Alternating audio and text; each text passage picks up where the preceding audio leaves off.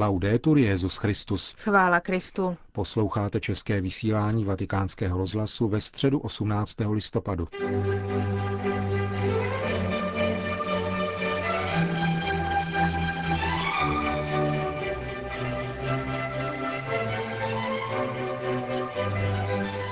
Krása je pravděpodobně nejpřitažlivější a nejvíce fascinující cestou k dosažení, potkání a milování Boha, potvrdil Benedikt XVI. při dnešní generální audienci v aule Pavla VI. Katechezi věnoval tématu, jak románské a gotické umění, symbolizované katedrálami, umožnilo vychovávat ve víře celé generace křesťanů ve středověku. Papež se tak obrátil i na umělce, se kterými se setká v sobotu. Cari fratelli e sorelle. Drazí bratři a sestry. V minulých katechezích jsem představil některé aspekty středověké teologie. Křesťanská víra, hluboce zakořeněná v mužích a ženách o něch staletí, však dala vznik nejenom mistrovským dílům teologické literatury, myšlení a víry. Inspirovala také jedny z nejvznešenějších uměleckých výtvorů všeobecné civilizace, katedrály, které představují opravdovou slávu křesťanského středověku. Během téměř třech století, počínaje začátkem 11. století, byla Evropa svědkem mimořádného uměleckého zápalu. Dávný kronikář popisuje nadšení a pracovitost té doby takto. Došlo k tomu, že se na celém světě, ale zejména v Itálii a v Galii, začínají rekonstruovat kostely, třeba že mnohé byly dosud v dobrém stavu a žádnou přestavbu nepotřebovali. Bylo to jakoby závody mezi národy. Mělo se za to, že svět zahazuje staré cáry a chce si obléci bílá roucha nových kostelů. Skoro všechny katedrální kostely, velké množství klášterních kostelů, ba dokonce i vesnické oratoře byly věřícími té doby restaurovány. K tomuto obrození náboženské architektury přispěly různé faktory – především příznivější historické podmínky, jakou byla větší politická stabilita, provázená růstem počtu obyvatelstva a postupným rozvojem měst, výměnami a bohatstvím. Kromě toho architekti vymýšleli stále propracovanější technická řešení, aby zvětšili rozměry budov, kterým zároveň dodávali pevnost a majestátnost. Zejména díky duchovní horlivosti a zápalu vzkvétajícího mnižství vznikaly klášterní kostely, kde mohla být důstojně a velkolepě slavena liturgie a věřící tam mohli se trvat v modlitbě, přitahování úctou k relikvím svatých, jež byly cílem nepřetržitých poutí.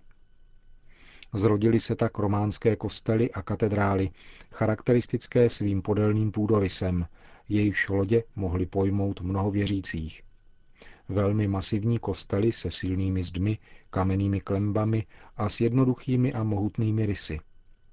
Novinkou byla sochařská výzdoba. V románských kostelech, které byly místem mnižské modlitby a kultu věřících, se sochaři věnovali spíše výchovnému účelu než technické dokonalosti. Poněvadž bylo zapotřebí vzbudit v duších silné dojmy a pocity, schopné pohnout ke zřeknutí se neřestí a zla a k pěstování cností a dobra, bylo obvyklým tématem znázornění Krista jako soudce celého světa, obklopeného apokalyptickými postavami. Zejména průčelí románských kostelů nabízejí tato stvárnění, aby zdůraznila, že Kristus je branou, která vede do nebe. Věřící, kteří překračují práh sakrální budovy, vstupují do časoprostoru odlišného, než je ten, který je vlastní běžnému životu.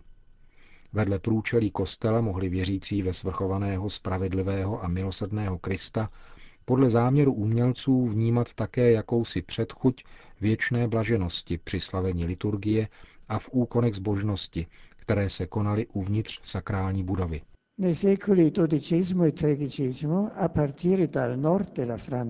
Ve 12. a 13. století se nejprve na severu Francie rozšířil jiný typ architektury sakrálních budov gotický. Ten se vzhledem k tomu románskému vyznačoval dvěma novými charakteristikami – vertikálním vzmachem a prosvětleností. Gotické katedrály ukazovaly syntézu víry a umění harmonicky vyjádřenou univerzálním a působivým jazykem krásy, která dodnes vzbuzuje úžas. Zavedením klenby slomenými oblouky, stojícími na robustních pilířích, bylo možné značně prodloužit jejich výšku. Tato vzletnost měla vybízet k modlitbě a sama o sobě byla modlitbou. Gotická katedrála tak měla v úmyslu svými architektonickými liniemi tlumočit touhu duší po Bohu. Nově zavedené techniky navíc umožnily, aby obvodové zdi mohly být proraženy a vyzdobeny barevnými vitrážemi. Jinými slovy, okna se stala velkými světelnými obrazy, velmi vhodnými k názornému poučení lidu ve víře. V nich byly podávány jednotlivé scény ze života svatých, podobenství nebo biblické výjevy. Malovanými vitrážemi stékaly na věřící proudy světla, aby jim vyprávěli dějiny spásy a do těchto dějin je uváděli. Další předností gotických katedrál je skutečnost, že se na jejich výstavbě a výzdobě různými způsoby, ale zborově podílelo celé křesťanské a občanské společenství. Účastnili se ho malí i mocní, analfabeti i učenci, protože v tomto společném domě byli ve víře vyučováni všichni věřící. Gotické sochařství učinilo z katedrál kamenou Bibli, podávalo epizody z Evangelia a vysvětlovalo obsahy liturgického roku, narození a oslavení páně. Kromě toho se v těchto stoletích stále více šířila vnímavost vůči pánovu lidství. Realisticky byly znázorňovány bolesti jeho umučení. Trpící Kristus se stal všeobecně oblíbeným obrazem, schopným inspirovat zbožnost a lítost nad hříchy. Nechyběly ani osobnosti starého zákona, jejichž osudy se tak staly důvěrně známými mezi věřícími navštěvujícími katedrály a byly součástí jediných a společných dějin spásy.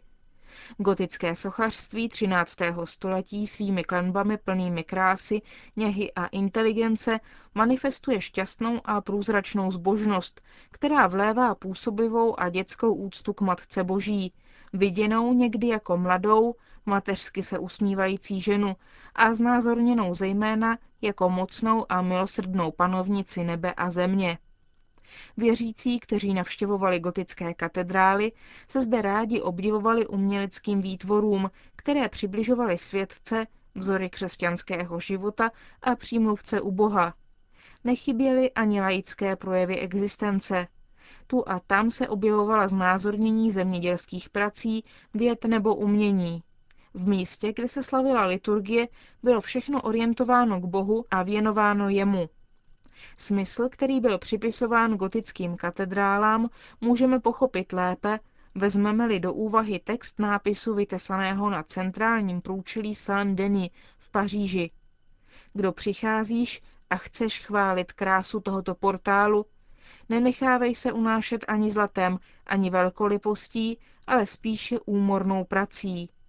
Tady se skvěje proslulé dílo, avšak nebe kéž učiní, aby toto skvělé dílo rozzářilo ducha, aby se dal na cestu se zářivými pravdami vstříc pravému světlu, kde je opravdovou branou Kristus. Drazí bratři a sestry, rád bych nyní podtrhnul dva prvky románského a gotického umění, které jsou užitečné i pro nás. Za prvé, mistrovská umělecká díla vzniklá v Evropě v minulých staletích jsou nesrozumitelná, pokud není brána v potaz náboženská duše, která je inspirovala. Umělec, který ustavičně dosvědčoval setkávání estetiky a víry, Mars Chagall, napsal, že malíři celá staletí namáčeli svůj štětec do oné barevné abecedy, kterou byla Bible.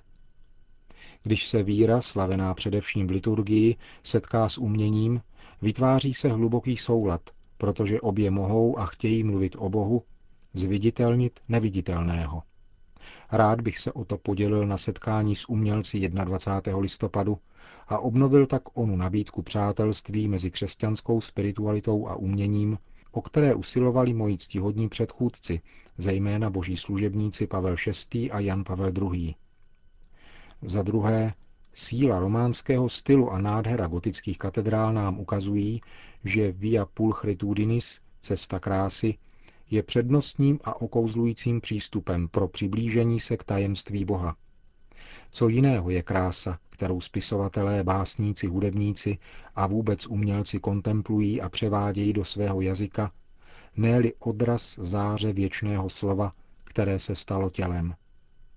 Svatý Augustin tvrdí, ptej se krásy země, ptej se krásy moře, ptej se krásy ovzduší, ptej se krásy nebe, ptej se řádu hvězd, ptej se slunce, které svou září osvěcuje svět, ptej se luny, která svým odleskem mírní temnoty noci, ptej se dravců, kteří brázdí moře, kráčí po zemi a létají vzduchem, duší, které se ukrývají, těl, která se ukazují, toho, co je viditelné a nechává se vést, i neviditelného, který vede.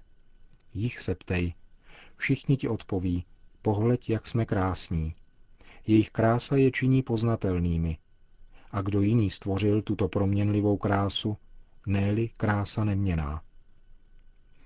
Drazí bratři a sestry, kéž nám pán pomáhá znovu objevit cestu krásy, jako patrně ten nejvíce přitažlivý a nejvíce okouzlující přístup, umožňující potkat a milovat Boha. Slyšeli jste katechezi Benedikta XVI. Ten v závěru dnešní audience připomněl také 20 let od přijetí konvence OSN o právech dítěte. Pozítří se v té souvislosti bude konat Světový den modliteb a činnosti pro děti. Benedikt XVI. se obrátil k dětem, zejména těm, které trpí násilím, zneužíváním, nemocemi, válkou a hladem a apeloval také na mezinárodní společenství. Kéž roste snaha nabízet adekvátní odpověď na dramatické problémy dětí. Kéž nechybí štědré úsilí všech, aby byla uznána práva dětí a vždy respektována jejich důstojnost. Benedikt XVI. také pozdravil účastníky plenárního zasedání Kongregace pro evangelizaci národů a poděkoval jim za úsilí, s jakým šíří evangelijní poselství. Po společné modlitbě odčenáš pak udělil apoštolské požehnání. Sit nomen Domini benedictum. Ex hoc in seculum adiutorium nostrum in nomine Domini, qui fecit celum et terra, benedicat vos omnipotens Deus, Pater et Filius et Spiritus Sanctus. Amen.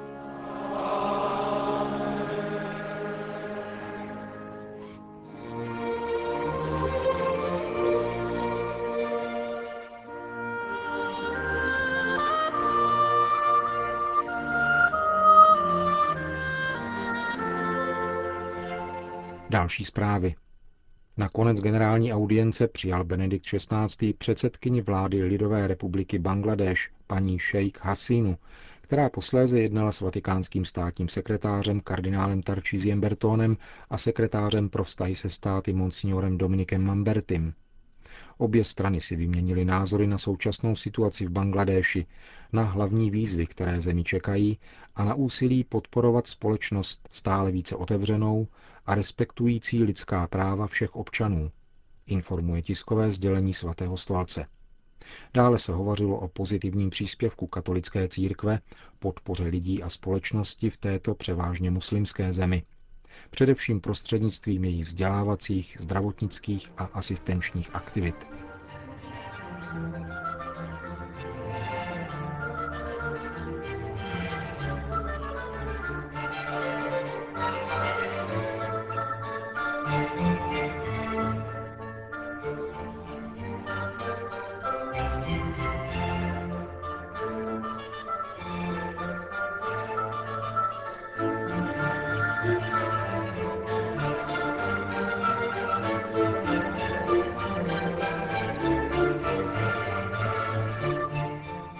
Končíme české vysílání vatikánského rozhlasu. Chvála Kristu. Laudetur Jezus Christus.